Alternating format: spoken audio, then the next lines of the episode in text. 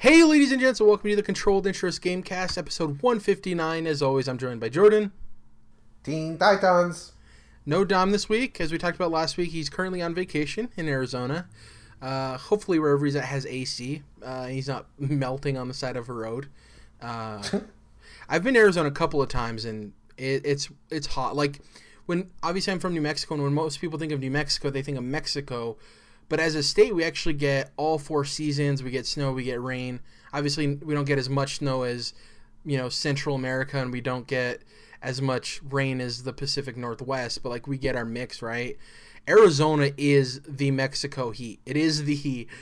get inside and have some AC. You know, um, I, I think I actually remember one of my friends who uh, used to live in Arizona and then moved to New Mexico saying that it's it's mandatory for people who are renting out houses that you have to have uh, air conditioning in the place. Like it's a priority, which is really interesting.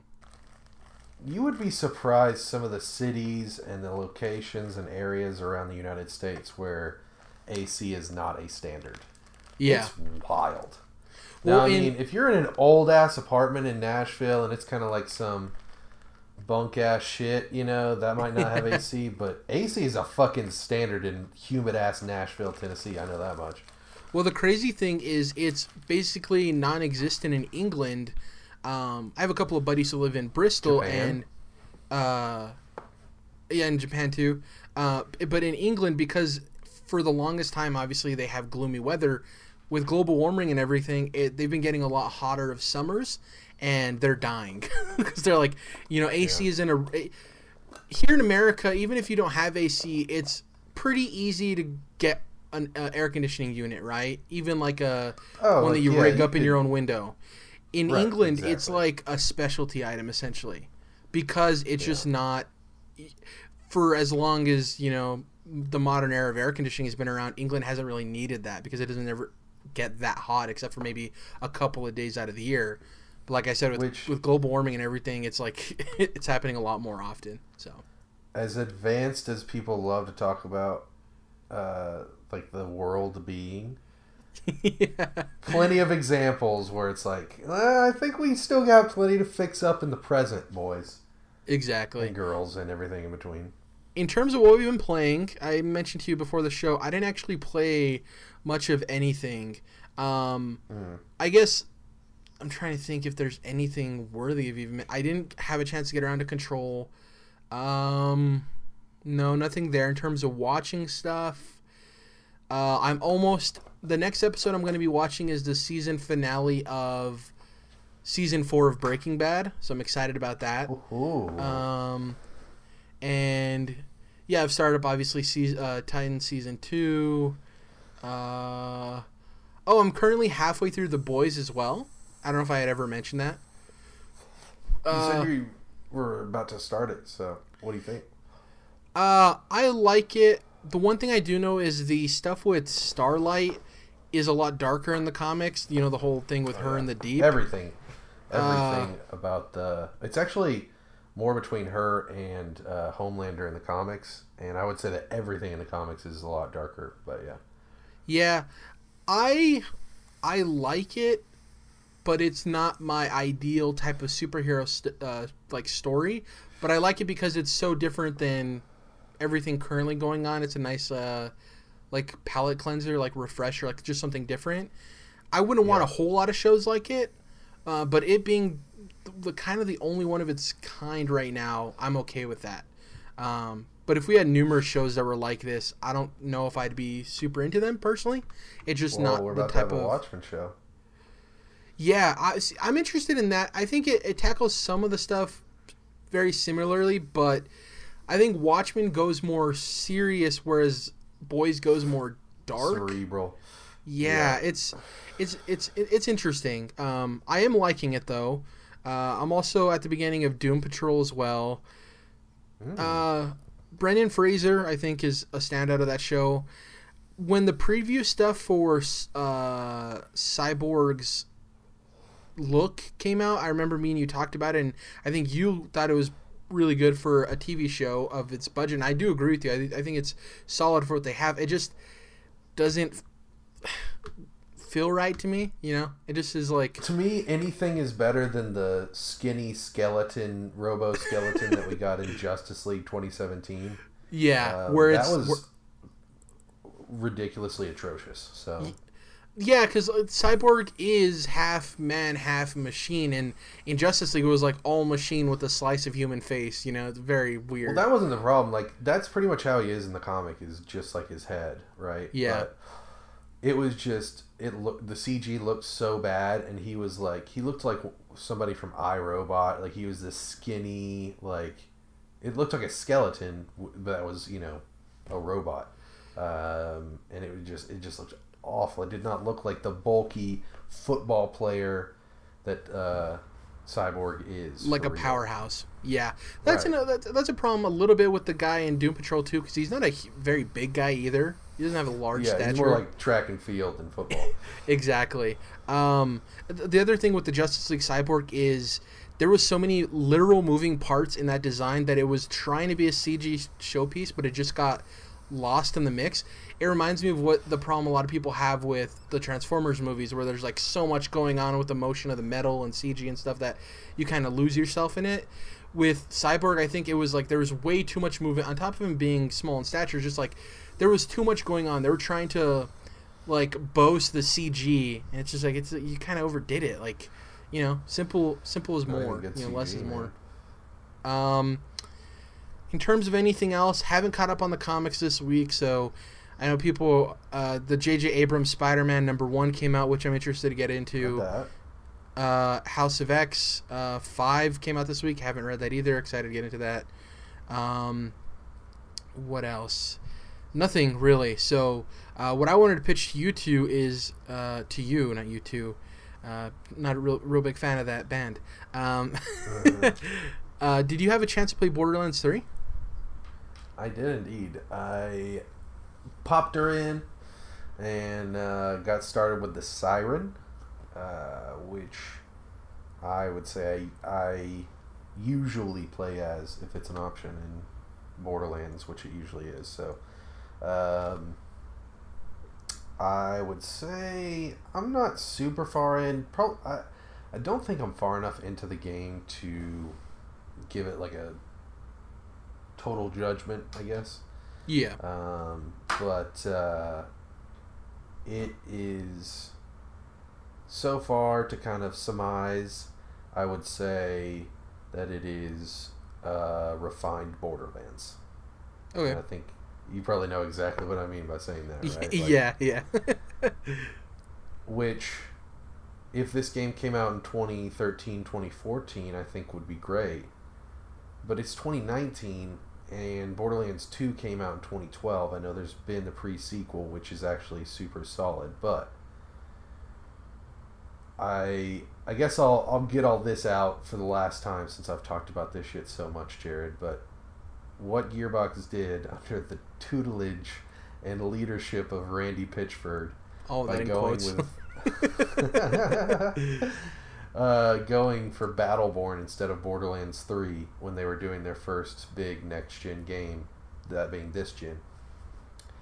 I think it's a blunder unlike almost any other. Just like them, you know, going with shit like Duke Nukem Forever and Aliens Colonial Marines. It's tale as old as time at this point with Gearbox, but yeah, it's just disappointing that we've waited this long and the most I can say so far now I'm not as far as Borderlands games go I'm not that far into it but several hours in I can say that really my big plus on the game my big positive is the like um, quality of life improvements right? So um, different things with the UI and the uh, like when you're in the store you know buying items uh, ammo and uh, not everything, but ammo mostly on the ground. Money on the ground will just uh, magnetize to your character. Essentially, you don't have to press any button to pick it up. Um, I remember that being a big thing for me in Destiny 1 2013, I guess. So, um, even the stuff that they are improving on is not necessarily uh, revolutionary. But, yeah, I would say mostly just uh, quality of life. I really appreciate the fact that this game has a on console has an option for field of view, which is hardly ever uh, the situation. Mostly because it per- actually affects performance because the amount of items being rendered on screen is more if the picture is larger, right? If the frame yeah, your your cone of vision more. Yeah. Right. So I enjoy playing with a larger field of view, especially in a first person game. And um, I will say I'm playing on a PS4 Pro with the uh, performance version selected. Uh, of course, just like many other games, there's uh, performance or uh, resolution modes. Maybe they're called something different, but we've seen them in many games at this point with the upgraded consoles. So, um, but it's you know I think it's the enjoyable Borderlands game. I we're still dealing with the fact that that's one thing, Jared, is that um, I really at my at this point in my life playing video games, I'm just wondering how certain things just keep coming through in video games and nobody no studio is able to kind of conquer them and a lot of them seem like simple issues um, so it's really frustrating when it just feels like they're not getting it i guess is the simplest way to put it but um, we've talked about before with borderlands the fact that your guns are just so shitty at the beginning and they do like very little damage and they're they're just they're like toys compared to what you get later in the game. And I was talking to one of my buddies playing it over here, and I was like, "How many people do you think just kind of like fuck off?" You know, three hours in. Three hours is not an ins- insignificant amount of time. How many people are just fucking off because they're like, "This sucks," you know? Like I'm not, I'm not doing anything. I'm getting. If they're not like competent, then they're they're probably getting killed a lot if they haven't played the game before.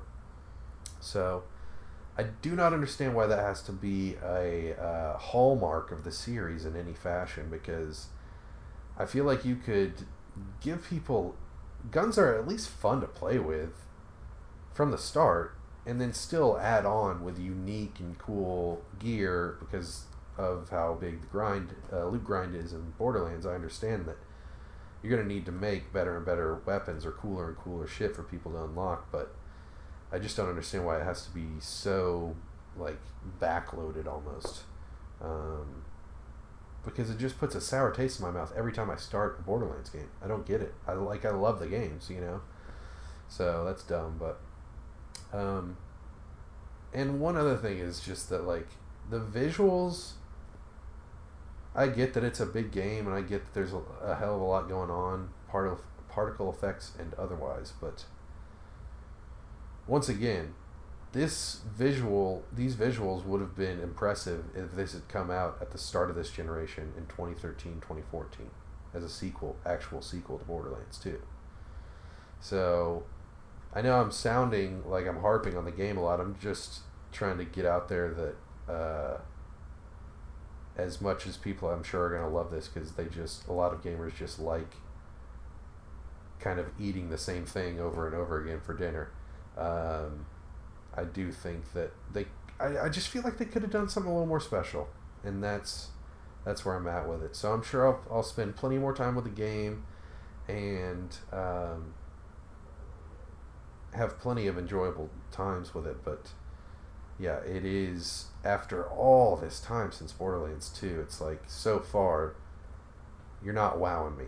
So that's where I'm at the last question I have for you, because uh, I've been, I've read some stuff, and it seems like the humor in it is like really hit or miss with people. It's like sure. either people are like, "Oh, this is that Borderlands humor I love," or it's like, "Wow, I liked Borderlands humor in one and two, and even the the pre sequel or whatever, but it didn't evolve at all." Like it's a weird right. like either or kind of thing. Right. So, since you asked, I will say that Borderlands humor for me has never been the highlight, just like a lot of people with the Borderlands story, which, side note, I think is funny. Same thing as in the all the other games, Jared. Everyone talks about how Borderlands story is fucking nothing and they could give a shit, right?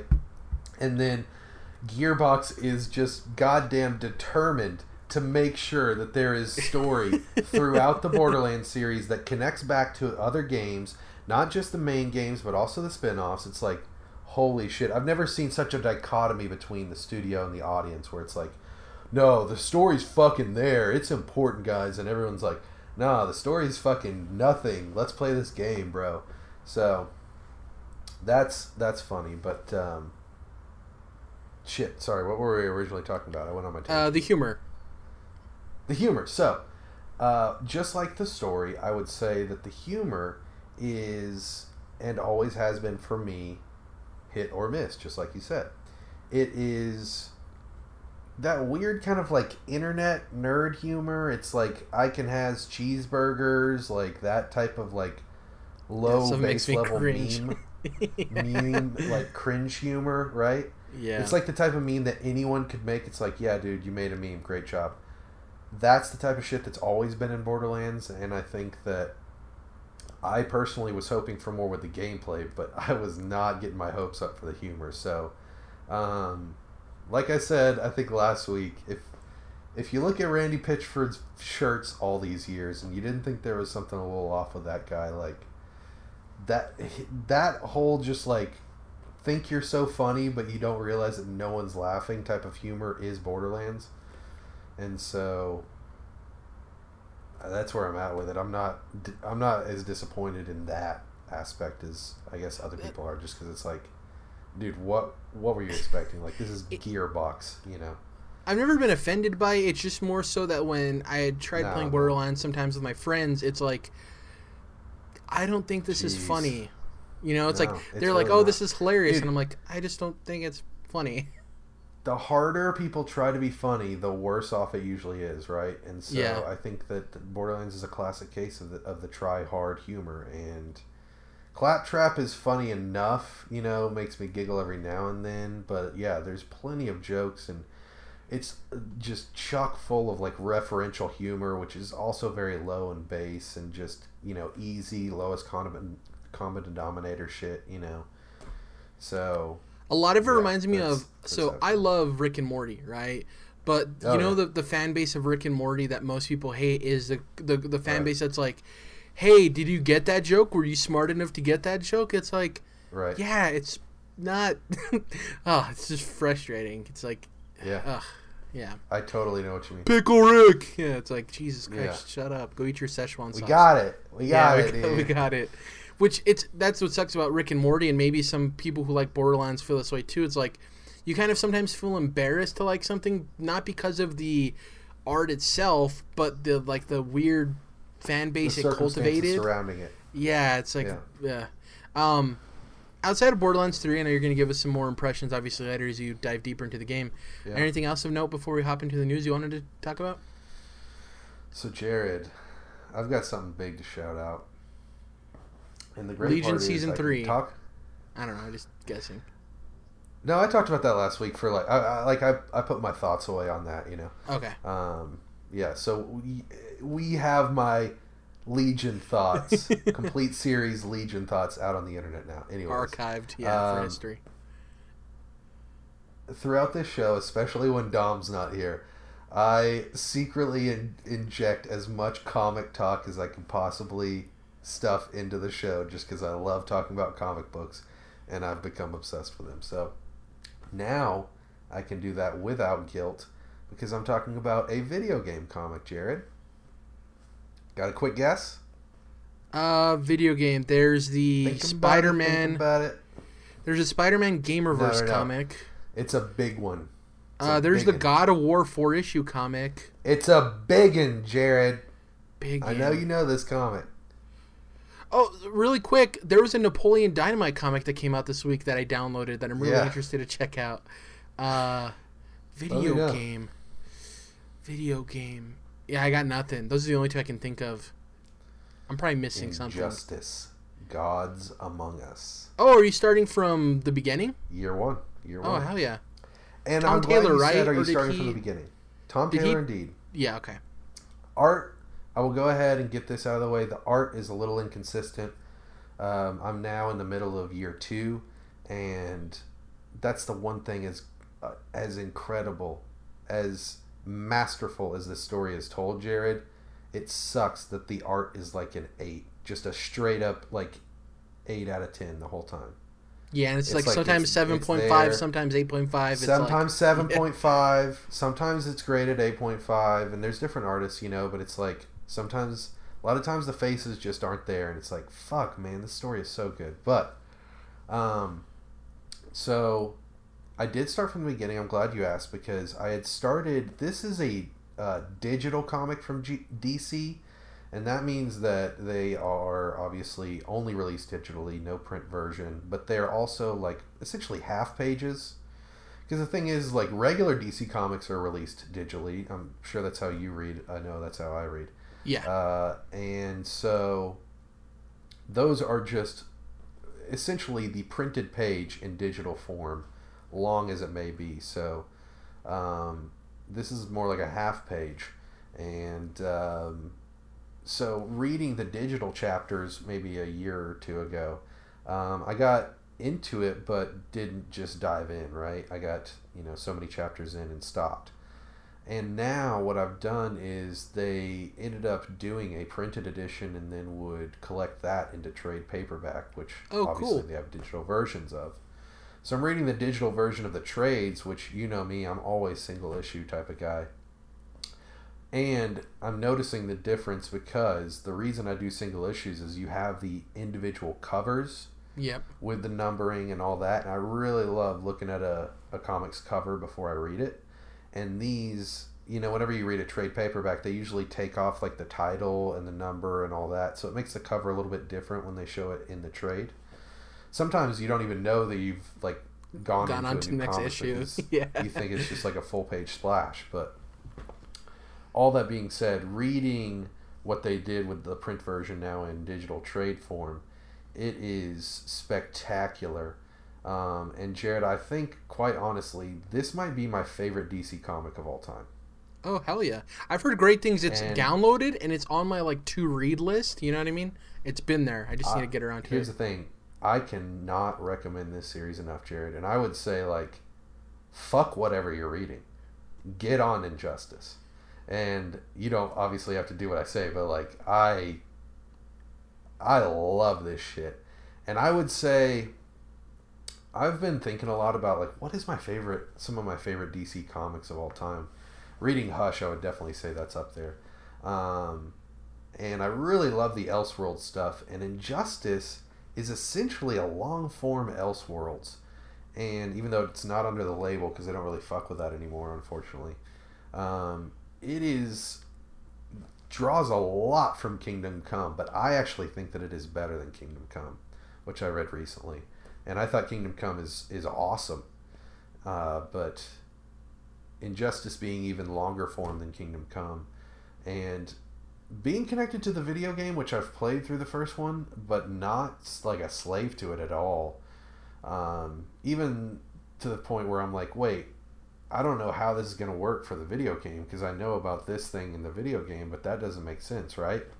So we'll see how that all ties in because it goes uh, Justice year one through five, and then that's when the video game takes place. So it's all it's all prequel, and um, yeah, it is a story that. Um, do you know the premise of Injustice, Jared? I played both stories of both of the games, but if you mean in terms of gotcha. like year one. The I, comic. Yeah. yeah. Yeah. Yeah. So obviously you are aware of the fact that the game starts with uh, Joker essentially tricks Superman, uses some kryptonite shit to trick Superman into thinking that Lois Lane is Doomsday. And so he takes her into space and accidentally kills her, right? Yep.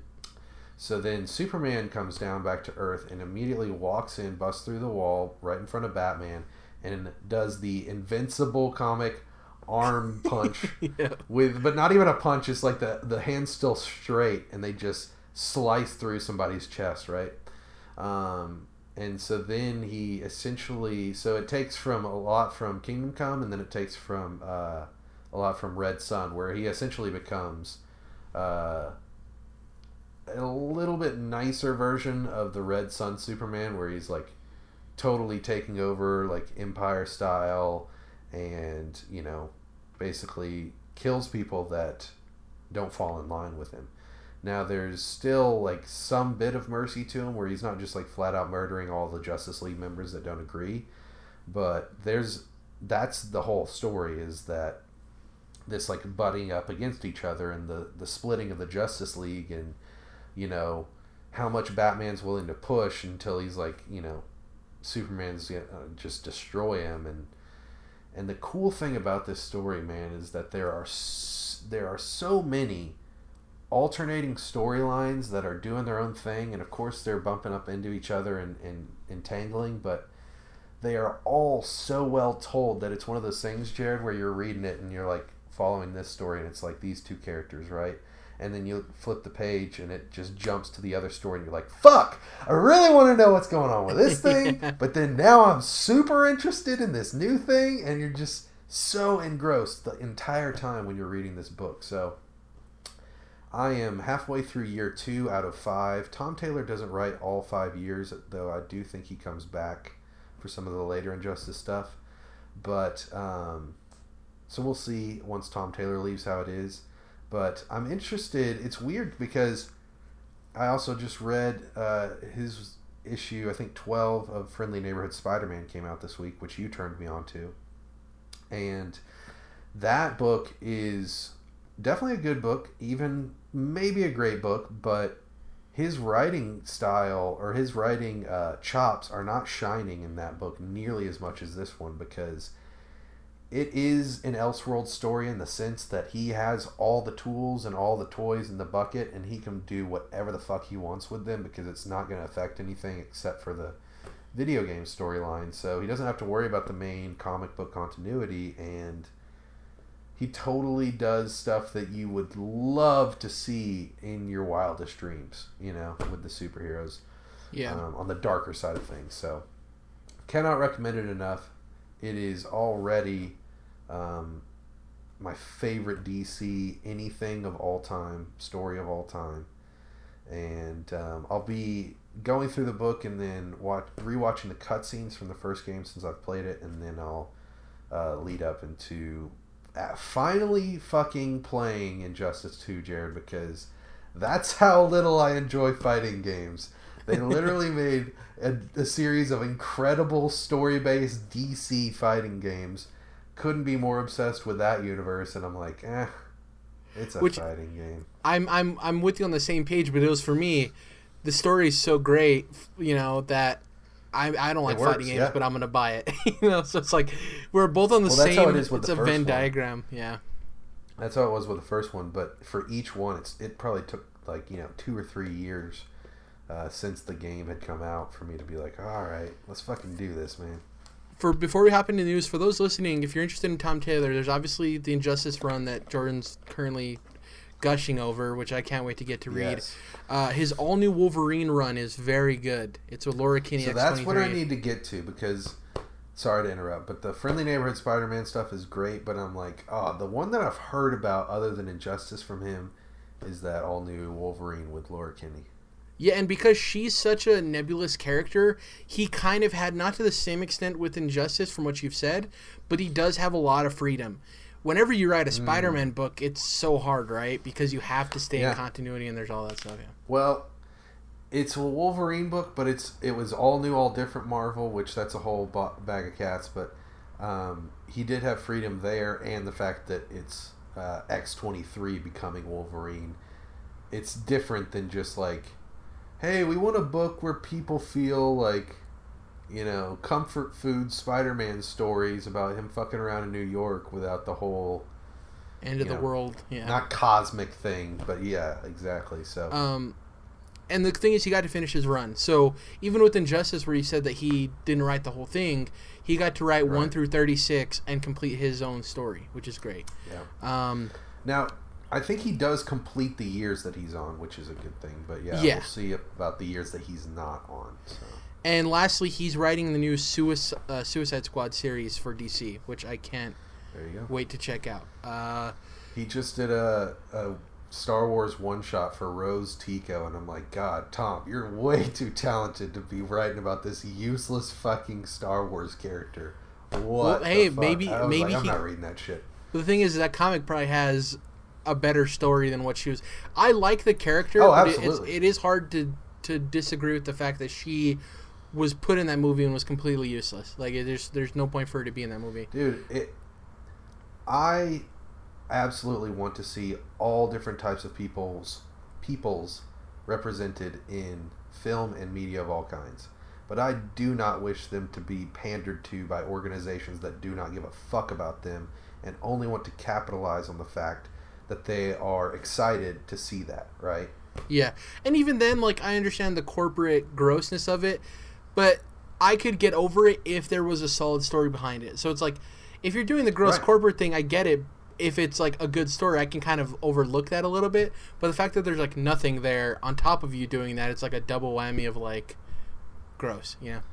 Yeah, Um, she's she is an example of pandering, whereas there's other, plenty of other great examples of uh, you know minorities or whatever you want to uh, whatever example you want to use being properly introduced where they're fucking people and not just um, kind of trophies in a sense, you know. So I just Speaking- appreciate it. On a positive, speaking of that, apparently today the casting uh, started for Miss Marvel's uh, show on Disney Kamala Plus. Khan, dude. Okay, quick journey back to the comic talk. I fucking love Miss Marvel, dude. Have you read any of that book? Uh, Magnificent Miss Marvel. Yeah. Yeah, uh, I haven't read this week's issue, but yeah, we were talking about the Was new. eight or nine just came out. Yeah, remember we had talked about. I, I- mentioned the new suit that she had got, the Kree like. Okay, I remember you mentioning that, but I couldn't remember if you had like seen that on comic book resources or some shit Yeah. like that. Um, yeah, dude, that book by Saladin Ahmed is fucking dope, and he's also writing uh, Miles Morales Spider Man. Yeah, which Right, I enjoy so, too. He's one of my like my favorite writers currently. Um, Dude, that that dude knows what's up for sure. he's funny, man. On Twitter, he like he he posted a selfie and he was like. Uh, every time I post a selfie, I look at the picture about ten times and then realize why I never post selfies. He's a really funny guy. Um, are we good to hop into the news, Jordan? Huh? Any more comic talk? No, go ahead. So uh, we're gonna start off this this week's quickie news as we've done the last couple of weeks. A new big fall game's coming out. Uh, Link's Awakening. All the reviews dropped the day of recording this, which is September nineteenth. The game Are launches. they looking? the game launches September twentieth. It's currently at an eighty-eight on both Metacritic and OpenCritic, so it's sitting really well. It's reviewing really now, well. Jared, when Dom gets back next week, I'm gonna have to tell him that you once again brought them hot buttery buns fresh out of the fucking oven, buddy. Just buttering them motherfuckers up. Hey, dude, guess what just came out? I'm all about it, dude. On that news, just just finger on the fucking pulse, even while we're recording. I love it. The great thing is that I used a voucher on it, one of my two vouchers. The other one's going to be for Oh, word. And because it ju- it's like I'm paying forty bucks for it instead of sixty, which I'm I'm better with, you know, personally. Dude, that that's how I was thinking about getting Ultimate Alliance because obviously that game's overpriced as well, the Nintendo tax, and it's like yeah, if I use a voucher, I guess I could justify it, but you know, I think about buying Marvel Ultimate Alliance three almost every other day. I am not kidding Dude, you, you and I are on the same fucking boat there because I'm but like, we gotta stay "It's strong. this much. But I shouldn't. I shouldn't reward Nintendo for being that way, and this, Yeah. that, and the other. And I'm just like, God damn it! It's it's the same thing with the DC game being a fighting game, Injustice being a fighting game. It's like, I want to play this so bad. Ah, fuck! I can't just go see every DC movie they put out in theaters at midnight or Thursday evening because it's a fucking DC movie anymore. I gotta be better, you know. The thing I'll the way I'll justify Marvel Ultimate Alliance, is I think I'll get to a point where I'll have enough coins to knock off a substantial amount of it that it feels like I'm just paying that thirty or forty because go. of all the coins. you know? Also, since we've found this out about each other, I say we keep on alert for sales. on sales, yeah. Uh, I think I'll break down by the time our Christmas break uh, happens. For those who have, are listening for the first time or new, around Christmas, uh, December, we pre-record a couple of shows that way we can spend a good two to three weeks chilling out for holiday break and all of that, and we don't really have to get together to record, and we get to play games and yada yada yada. During that period, I might dive in because by that point, I'll probably have a good amount of coins. Uh, the other thing is that it's currently pre-downloaded too already, which is dope. So I can't wait till tomorrow to jump the in. The thing is, when Pokemon comes out, Jared, oh shit. I just realized uh, Dragon Quest come out in a few days. so, oh yeah. Either way, when both of those games come out, Jared, I'm gonna have sixty dollars to spend on them if I want to get it. And so I might that voucher just sitting there, fucking looking at me like, hey, Ultimate Alliance Three is a little bit cheaper this way. You know, it's not as bad of a, doesn't hurt as much, but it's about the principle. You know. Yeah. This is a struggle here we got going on. Uh, speaking of struggles, there's a really weird Terminator game announced today. Terminator Resistance is a first person shooter set 30 years after Judgment Day. Uh, you play as a, a target of Skynet who's a member of the Resistance Pacific Division named Jacob Rivers, uh, generic Jesus video game Christ. name. Uh, it's releasing December. It's releasing December third, which is pretty soon. Um, it's developed by a studio named Teyon. I looked at their catalog of games, and they're mostly known for like shovelware and smaller titles. So they haven't really done anything substantial. Uh, so yeah. don't look for this game to be anything more than just. The weird thing is, not even a tie-in, right, right to the movie that's coming out. Uh, well, the, dude, they are banking uh, with the video game connections on that Terminator game because it's in Gears Five, this game, and there's another Breakpoint. tie-in for Terminator. Ghost Recon Breakpoint. Yeah, Ghost Recon Breakpoint. Uh, which is just, also about to come out. God damn. Yeah, I need to try to get uh, beat some of these games before that comes. The fourth, I think, is when it comes out. Uh, yeah, so there's that. Uh, I just wanted to mention it because it's re- weird that it's like an FPS game coming out in December. Uh, I didn't see any information on pricing. If they want to be successful, hopefully it's forty dollars or less because I don't think it'll sell well otherwise. I think Terminator is one of those things where people have an idea of the license being bigger than it is in the modern age. You know what I mean? Like mm. Star Wars, people think of it being a big brand, and it is a huge brand. I think Terminator, over the years of it not having the best of movies and stuff, it's kind of withered away some of that. Like, it can still be a good blockbuster, but I don't think it has right. that cachet of like Star Wars. You know what I mean? Well, nothing. There's really a lot does, of that but... these days. I would say a lot with like '80s franchises where it's like, sure, Back to the Future is a thing that people care about, but is Back to the Future a thing that kids care about? Whereas exactly. like Star Wars still is, right? Or the Top Gun sequel that's going to be coming out, Top Gun Maverick. Who knows? Um, speaking of sequels to things, uh, Sirfetch'd was announced, a brand new Pokemon. So Sirfetch'd. You and Dom hyped on this in the chat, bro. Yeah, so he's a exclusive to Pokemon Sword. He's a fighting type, and if you're sitting there wondering, Sirfetch'd, why does that name sound familiar?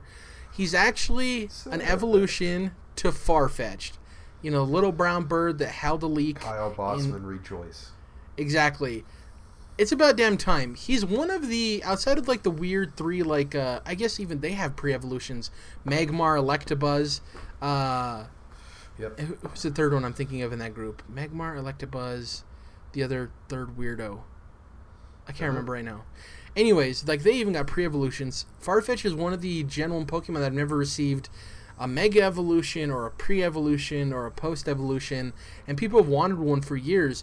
Apparently, there was an evolution in Silver and Gold that was scrapped at the last minute. Uh, it was called like Mama Fetched or something. Oh my god, the fucking leaks, dude the fucking leaks from that uh I think it's silver and gold generation, right? Where you where that's from. Oh, the sprites. Oh yeah, that the, shit the... is so fucking cool, dude. If you look that up, there's this whole there's it's almost like a whole other game that we never got of these like they look like fan art Pokemon, but they were going to be real. Yeah. Um, the thing with Sirfetch'd, like I said before, is he's Pokemon Sword exclusive, which means that Farfetch'd will be Pokemon Sword exclusive because he is an evolution. We don't know how they evolve yet, but from his description, it says only Farfetch'd that have survived many battles can attain this evolution. When this Pokemon's leek withers, it will retire from combat. So, if you're you know building off of that description, it seems like he'll probably evolve at a certain level, probably a higher level, um, because of the survive many battle uh, battles. You know the experience points. But nothing has been confirmed yet how you evolve him. It looks really cool. He's an all white bird. He has kind of like a sword and a shield, but his leek is a sword. It's a super long leek. Kind of looks like a lance. Looks like a peeled banana. Kind of, yeah, or like a like a weirdly long stalk of corn. Um, you know, like, like a half peeled banana, I should it, say. Like the the peel is hanging over his hands. Yeah, he looks pretty cool. I'm just glad he finally got some love. He's one of the Gen 1 Pokemon that people have been wanting an evolution for for a long time. And this has me interested in what the shield equivalent of this is going to be because they usually balance this, uh, this stuff out. So if a Gen 1 Pokemon is getting a sword exclusive evolution, I wonder if Shield will have one for a different Pokemon, not necessarily Gen 1. You know who I want an evolution for, Jordan? I don't know if you'll remember him from Silver and Gold. Heracross. The beetle, the blue oh, like that, the blue Hercules say, is that beetle. The beetle. Yeah, I was gonna say the beetle, dude. Silver and gold is my fucking gin, bro. So Scyther was cool, and he got Scizor, right? The red like metal version of him. Scizor, yeah. Um, I would say Scyther's cooler though, and I would also say, uh, what was it, Heracross? I think he was one of those ones that was like, ah, eh, he's kind of cool, but his evolution could be really cool, and now we're finally getting. Or yeah, man. I, it would be great if it was maybe inspired by like, uh, uh, like kaiju movies or something, where he's like a big like Godzilla esque type beetle or something. It's just an idea. See, to that point, I will say, other than the starters, really only like two of the starters, the grass and fire type, and what is it, Zacian, Zacian, or something like that. Oh, I don't even. I even remember the legendary names. Yeah. The only the sword legendary looks cool to me, which of course I am cursed now with shield. But uh, um, the sword legendary and the two starters are the only Pokemon that I'm hyped on. Honestly, uh, not that there aren't gonna be Pokemon that I'm really into, but most of them just have not you know we've talked about this before. I'm all about cool looking Pokemon as opposed to cute looking Pokemon. Like some and the ones they've pretty much revealed so, have been on the cute side as opposed to the cool side. Exactly. Yeah. Exactly. Um, but it's cool. Farfetch getting some love. It's great. Uh, next up, uh, PlayStation State of Play was announced today. I don't know if you saw this, Jordan. Uh, it's going to be happening mm. on September 24th, which is next Tuesday. And if you're wondering, wow, Jared, that date seems really familiar. Well, that's actually the same date that Geoff Keighley tweeted about last week for the Last of Us Part 2 event, remember? Yeah, that's what I thought. Exactly, that's the media event.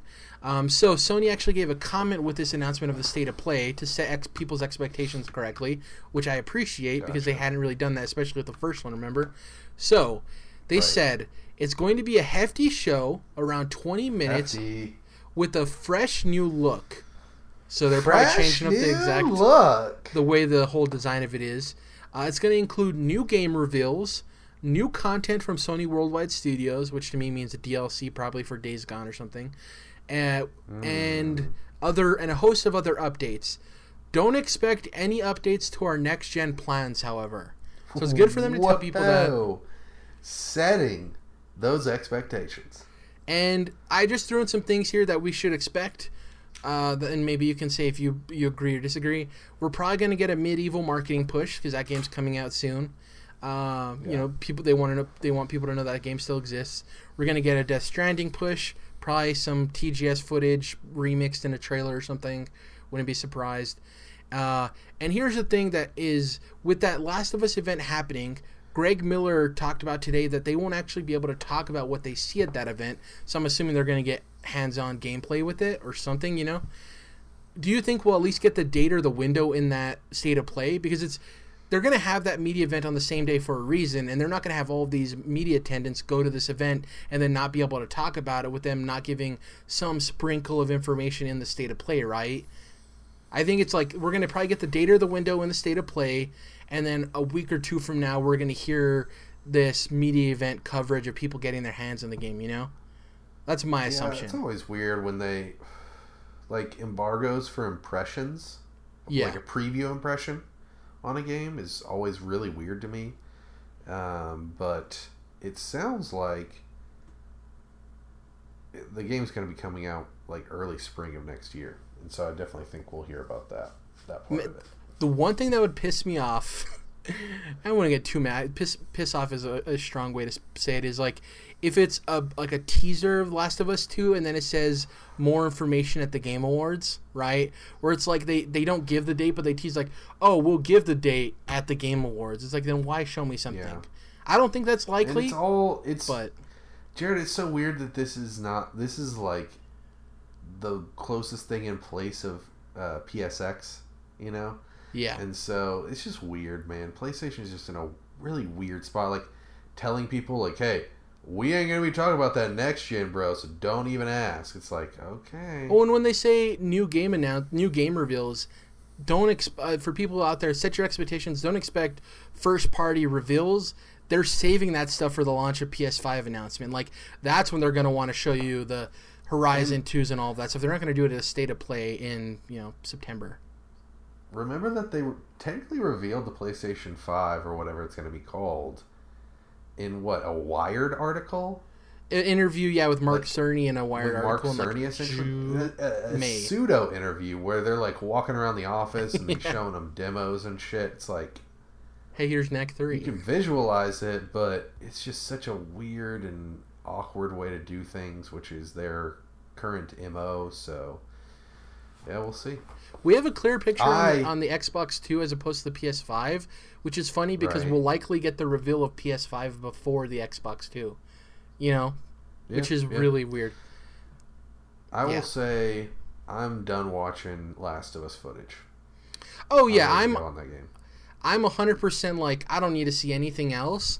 Um, that being said, when I'm watching the state else. of play, when I'm watching the state of play, I don't know if I'm going to be able to turn away.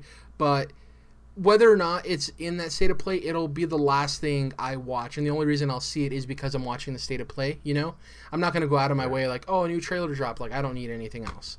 Um, I wish because... they would just be like show previous footage and then the release date. That'd be great. Well, could show me stuff I've already seen. They do like a, they do like a cinematic type of thing I really fucking love the controversial trailer they put out a couple years oh, yeah. ago, where it's just the scene of all that violence and then the uh, clickers running out of the woods in the darkness. I fucking love that scene. How intense that shit is. That's like peak Naughty Dog writing right there. And of course, people had to bitch about it for no reason. But either way, it's like that that would have been think of how emotional that would have been if you're just sitting there watching that cutscene first time ever seeing it and you're like holy fuck you know? So it's not going to be quite as impactful during the game even though i loved it when i watched it on youtube or whatever. So i still get the impact but i'd like to save some of their cutscenes for when i'm just sitting here with the controller on my lap and just hanging out. Because that was so long ago i re- my hope is that that scene plays out has the same resolution, but everything leading up to that is like different or remixed in a certain way where obviously it still makes sense and it still is emotionally engaging, but it does feel like you don't exactly know what's happening. I hope it's not the same right. exact scene. Um, yeah, that whole controversy too. It's like video games are art unless we think they're too violent to be art. It's that whole thing kind of right. bothered me.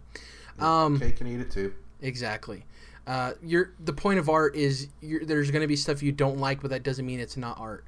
You know, it's like it's mm. art because I like it, but the moment I don't, should it exist? It's like that's not how art works. right. You know, that, that stuff. Uh, yeah, yeah.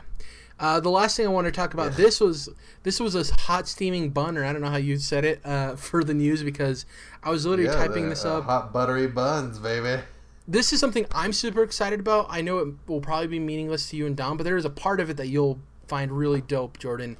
This was announced like minutes before we started recording. Uh, Apex Legends Season 3 uh, got announced with some really cool information. So it's going to be called Season 3 Meltdown, which we'll get into that name more specifically later.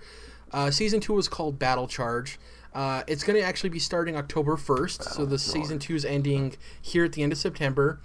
It's going to be adding a new legend. So every season is added a new legend. Season one added Octane, who's like the adrenaline junkie guy with no legs.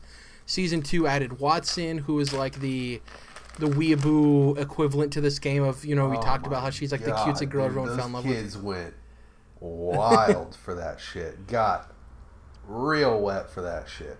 This number three, this third legend being introduced in the uh, season three meltdown, is for people like you, Jordan, that also okay. obviously play these type of games. His name's Crypto. Okay, he's Crypto. a Japanese cyberpunk hacker.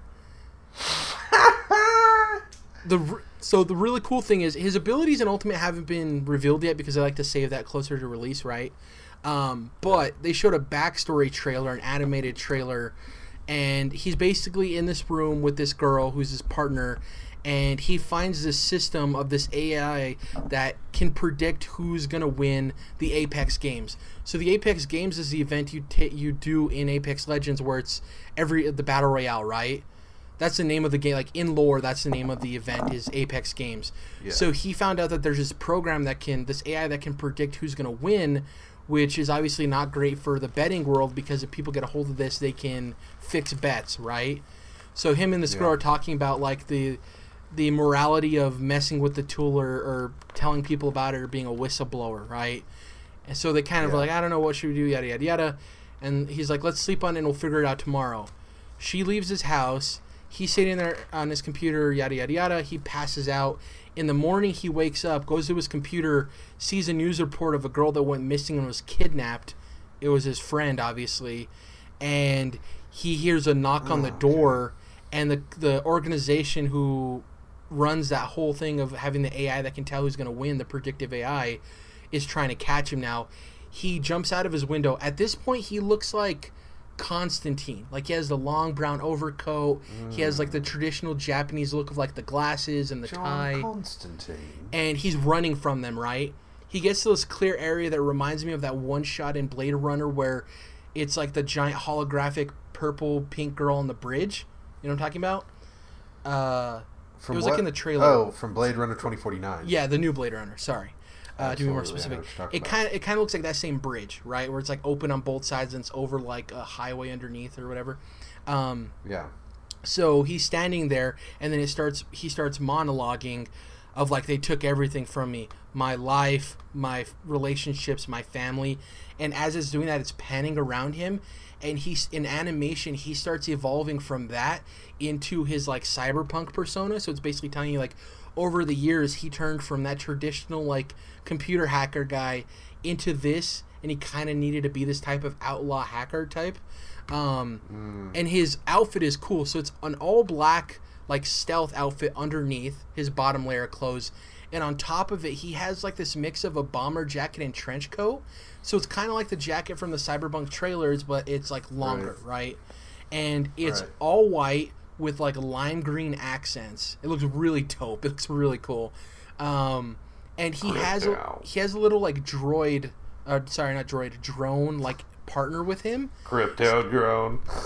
So my assumption, reading into looking at him, is I think he's going to be because there's other characters in the game who have traps. There's Caustic who can lay yeah. down like gas barrels, and there's Wattson who has like um, electrically charged fences and stuff. I think his big, big ability is going to be he can hack those, like he can hack traps. Um, yeah. And maybe his drone has an ability to spot people or something. He'll probably be a tracker because there's individual classes in the game, and every class has two legends, except for the tracker class that only has Bloodhound who's the one that his ability lets him scan like a, a, a, certain radius to see if there's any enemies like camping or hiding or whatever right? I think he's going to be another tracker because of the drone but he just looks really cool.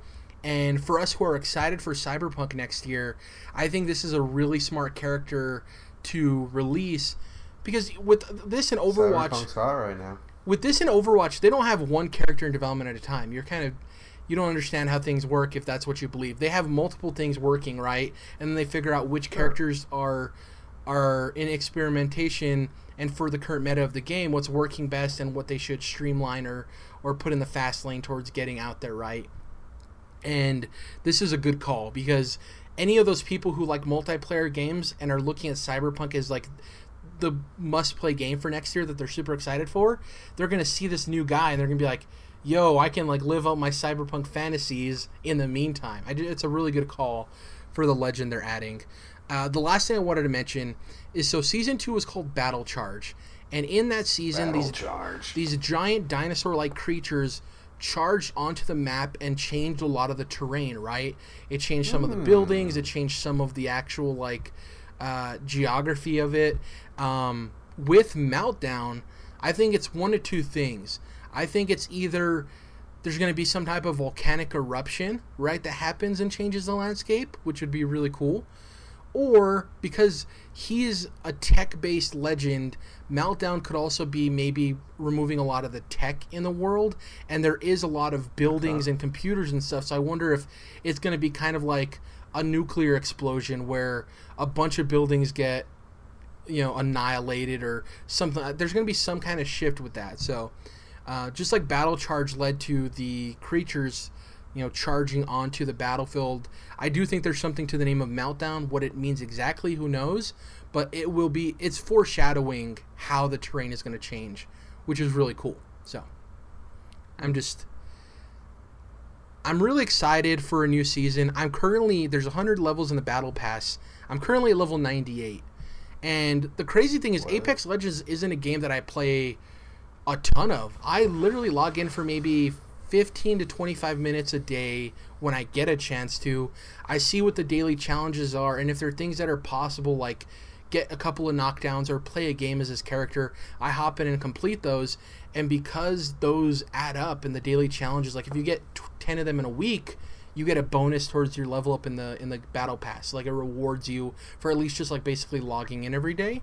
I've been able to get up to 98, which is really cool. So two more levels and I completed, nice. and I still have what 12 days or so. So really excited for that. So I don't play online multiplayer games very often, right? Yeah. So my perspective on this may be warped. But to me, whenever you get these Overwatch or now uh, Apex Legends character intro cutscenes on YouTube or wherever, it always feels like a little bit of a tease to me. Like, I understand that it's difficult to have like everybody watch a cutscene in in the middle of a multiplayer game, right? But it, if I were playing that game, I'd be like, well, man, I really like that they have these little character intros, but I would like to have like a fully fledged story with cutscenes like that throughout the game. Maybe not as high production value as those like CG trailers, but um, that's like as deep as it sounds like it's going into with that. It's like, well, I would want more, you know.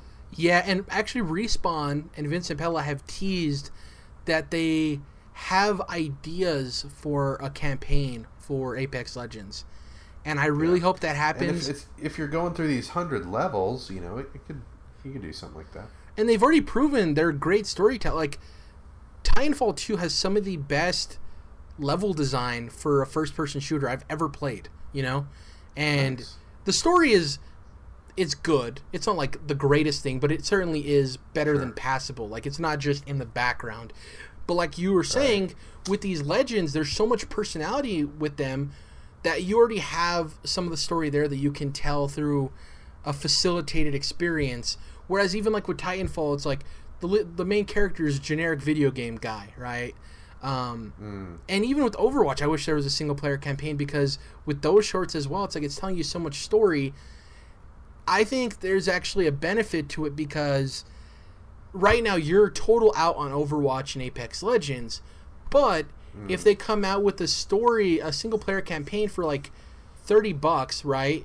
And it's a fully fledged campaign and you can hop in, not only will they get that 30 bucks from you, there is a possibility and I doubt it'll happen for you because of your your gaming tendencies, but there's a possibility that those people will play the single player and feel so invested in those characters. Like say you play the Apex Legends single player and you're like, "Whoa, Bloodhound is my dude," or even Crypto. Like Crypto is my dude. I love Crypto. this character. I'm not a multiplayer guy, but I want to like play with him and get better with him because I love this character so much. I just want to spend more time with him. So I'll go out of my comfort zone and I'll play multiplayer. You know what I mean?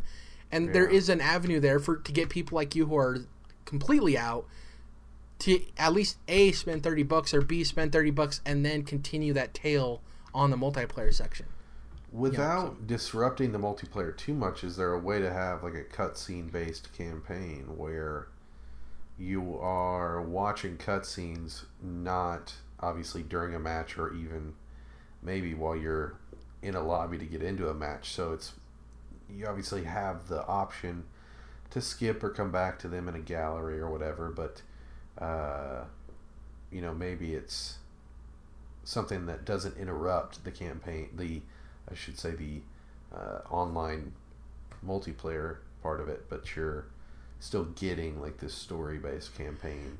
I've thought about this. With your friends about and be interested in these characters, like you're talking da- dynamics and all that. I've thought about this, and I think without, in order to get the most out of it, I think it should be a streamlined single player experience. But to meet in the middle, I think the only way it would work, honestly, especially for battle royale games where there is no pause, right? You're constantly mm. there could be an enemy around the corner and the match could end, right? I think the only way to do it would to do it when like in a not necessarily a training mode, but a mode where it's still the same map as multiplayer, but instead of there being other users on the map, it's like set pieces. So it's an open world in a way that you can go anywhere you want to in the map, but every part of the map or certain sections of the map have these stories that play out. So you're involved in yeah. them, but they they it is these set pieces, right? And in between yeah, those, really and in between those, you could have like the typical a webcam thing pops up and it's somebody talking to you. So it's like on the top right of the screen right? So they're giving you some information while you're still playing.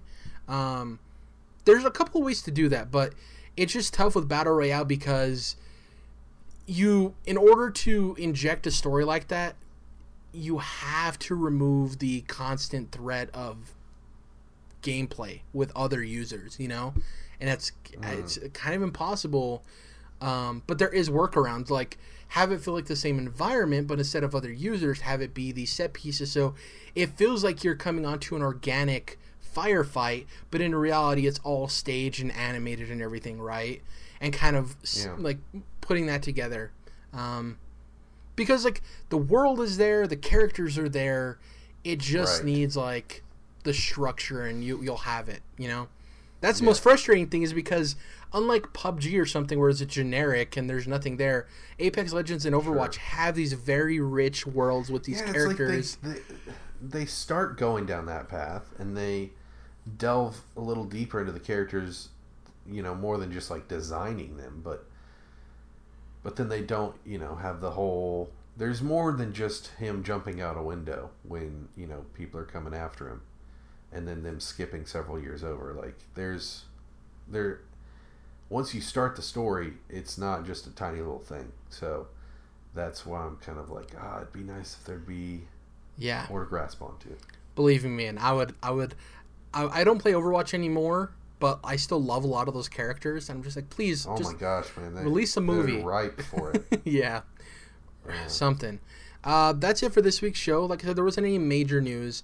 There was a thing with France and them suing Valve for it's basically like they're forcing Valve into giving refunds for digital games, like giving people the ability to like sell them back or something. So it's a big story in terms of like how that shakes out because that can seriously dictate how publishers view digital storefronts and stuff.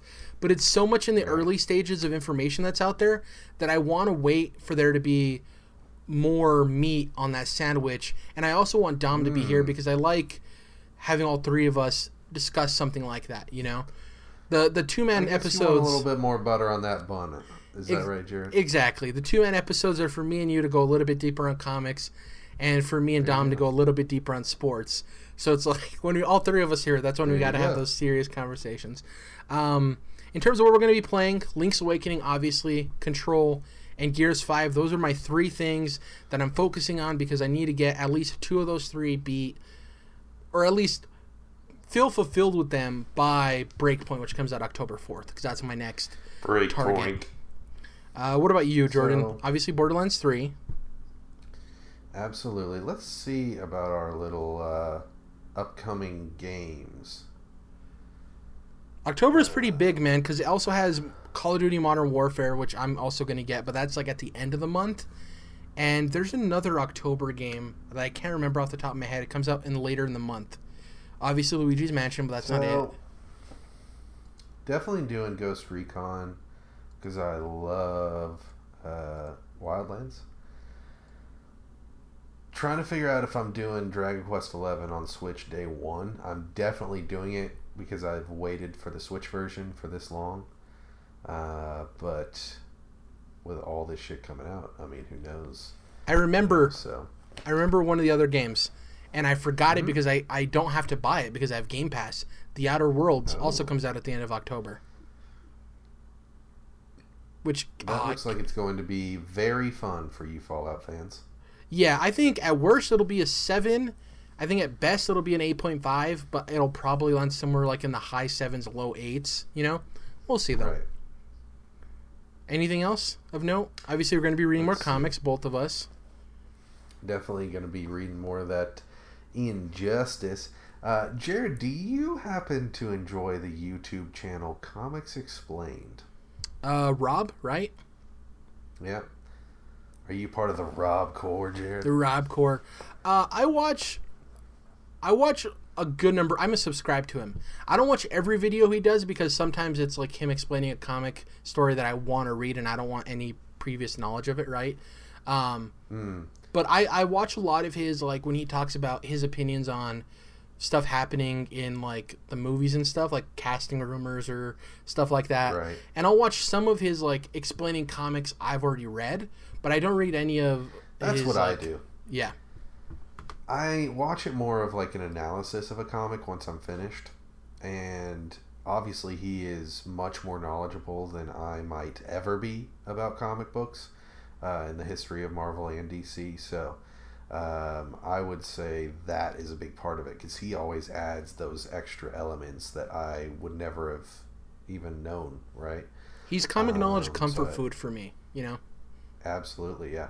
So um, I watch them, like I said, more as like analysis videos afterwards, and um, really enjoy doing that, and have enjoyed his Injustice series quite a bit. So um, also, I like Comicstorian himself. I think his name's Benny, but the, his format of video is totally different, where he's like kind of acting out the comics as he's going through them, and I just really enjoy the other format that uh, Rob does with Comics Explained, where he's given the deeper analysis and um, just like I said, adding so much more to the story than I would have ever been able to grasp.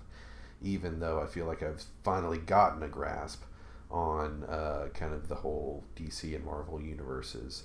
Um, but I do like watching um, Comicstorian's other videos where he's just kind of talking about talking to the camera about um, you know, why they fucked up the Hush movie with Batman or whatever, you know. Yeah, I also like Valiant. Valiant's a pretty good resource on YouTube too. They do a lot of like yeah. the history of characters. So I've been watching Comic Tropes. Have you ever watched Comic Tropes? Never heard of them. He's kind of a goofy older guy that enjoys um, all different types of comics and is extremely knowledgeable and is good to watch. They're longer form videos and they're not amazingly well produced, so I kind of just, you know, bit by bit get through them whenever. But uh, a lot of times he's talking about a lot more obscure stuff or uh, just kind of less talked about stuff, um, even about more popular comics or comic. Uh, a lot of big thing he does is like he focuses on comic creators, so writers and artists and all of that. So a lot of cool stuff on that channel as well. Since we're talking about comics here uh, on the Controlled Interest uh, Gamecast. Uh, last thing before I give the the outro, uh, the other thing I want to mention for a YouTube channel. Have you ever heard of Hyper RPG? I yeah, I've definitely seen a video or two. So they their main thing is they do like tabletop RPG stuff, right? Which I'm not really interested in. I don't watch any of that stuff. They're very popular. They're obviously not on like Critical Role's level, but they are pretty popular yeah. with all of their role playing uh, series they have. That being said, they have these other three people, uh, Hector, Adam, and uh, the third name's blanking. Anyways, these three guys, they're all uh, two of them are Hispanic and one of them's Czech. The reason I'm bringing that up is there's not a lot of Hispanic representation uh, online with like bigger channels. You know what I mean? Like yeah. you can seek them, but it's not as common as like obviously white people or black people or whatever. Shout out um, to Andy Cortez, bro. Exactly. Um, so they do a weekly podcast, video podcast called uh, Hyper Heroes, where they talk about literally anything to do with superheroes and media. So they talk about like Spider-Man leaving the MCU. I'm just uh, the Birds of Prey trailer. They react to that. They they just do whatever's happening that week, right? Some of it's long form discussion of them talking about their feelings on a certain like news story, and they'll throw in like a five minute section of them reacting to the latest trailer or teaser, right? But those are far and few between. Mostly it's long form discussion. The cool thing is all three of them formerly worked uh, at uh, special effects houses when the MCU started. Like they worked there when like they did special effects nice. for like the first Iron Man and all that stuff. They're really cool. Hector all Navarro right. hosts a show on DC Universe, and he's very knowledgeable about comics. The other two are more about the movies and TV and that kind of stuff. They also have comic knowledge, but he's like the comics explained guy of the group, right? That being said, speaking more specifically about comics, uh, Adam uh, and this other guy from Hyper RPG do a weekly show that they recently started that I've watched the first couple episodes of called Comics and Coffee, and they stream it every mm. Wednesday.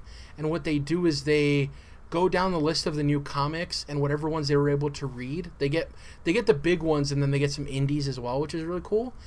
One of the guys is primarily a DC guy and the other guy is primarily a Marvel guy, which is interesting to see both of their takes on the comics.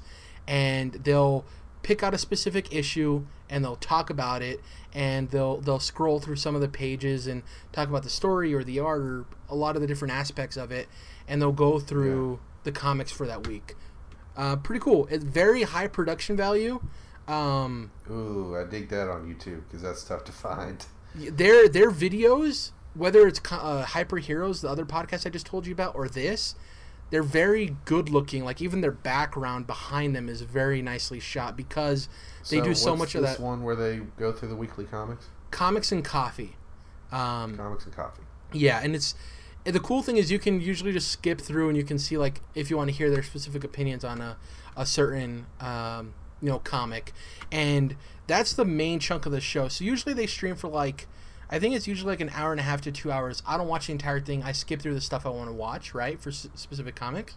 And yeah, on the bookends of that, they do a similar thing to Hyper Heroes, where if there's a certain new trailer or a teaser or some news coming out, they have a discussion about it. One of the big things is a couple of weeks ago, they had had a discussion about the Joker movie, and one of the guys one of the two hosts was talking about kind of the concerns I had too of like whether the movie's good or bad. What is this going to do for people getting the wrong message and validating their own beliefs of like being the white guy who doesn't have a chance in society, so it's okay to act out in violent ways? You know what I mean? So yeah. they have some pretty deep discussions too, which is cool. Um, all three of them uh, didn't really like J.J. Abrams' number one of Spider-Man, which is interesting because I haven't read it yet, but um, it's, you know, Jared. Do we need another Spider-Man comic? You know. Yeah. I mean, and, it's a six-issue miniseries, but my God. Yeah, I read a lot of Spider-Man. It's like, oh, another Spider-Man. I, um, I so, love Spider-Man, but it's like, so far, this is not necessarily adding anything that we didn't already have to the Spider-Man yeah. mythos. Not that it needed to, but just saying like there are already so many comics that are you know, too similar to what we've already seen before. Um, and that's why I like stuff like Magnificent Miss Marvel by Saladin Ahmed or Venom, Absolute Carnage, Guardians of the Galaxy by Donny Cates. Shout out to Redneck by him, which I've started reading. Image book. Um, so that's that's how I feel about that uh, yeah. Spider-Man book specifically. I think I had kind of gotten off of miniseries because I'm I was kind of just trying to focus on uh, the ongoing stuff, but I've caught up with basically everything that I want to be caught up with ongoing. So trying trying some miniseries here and there. I was like, all right, if J.J. Abrams and his son are gonna write a Spider-Man book, I, I want to try it. You know, I want to see what that's about at least. So yeah. Uh, for me, the, the Hyper Heroes podcast, the first one I talked about, where they talk about like MCU and DC and all that stuff, it's currently yeah. my favorite podcast. And if you're looking for if you're looking for people to like talk like be knowledgeable about superheroes and talk about it in a level-headed, intelligent way and not so hyperbolic, they're a really okay. good source to go to because they're not to the point where it's like cynical, but they aren't like fanboys by any means. They're just they talk like regular people. Like when I listen to them, it's cool because oftentimes their conversations sound like a conversation me and you would have, or me or one of my other friends. Like it's not they're not pandering to the camera or trying to be uh, the hot take group. You know what I mean? It's just it's a very so solid looking, podcast. I'm taking a quick look at their comics and coffee here, and I can really appreciate what you're talking about. Like high production value when it comes to uh, YouTube videos is like definitely too few and far between. So. And the thing with comics and coffee that. is that's live streamed, so there's a little bit of compression on that one. It still looks good, but the Hyper Heroes yeah. is an actual rendered video that's uploaded, so that one looks crisper. Okay. Um, but yeah, they're they're great.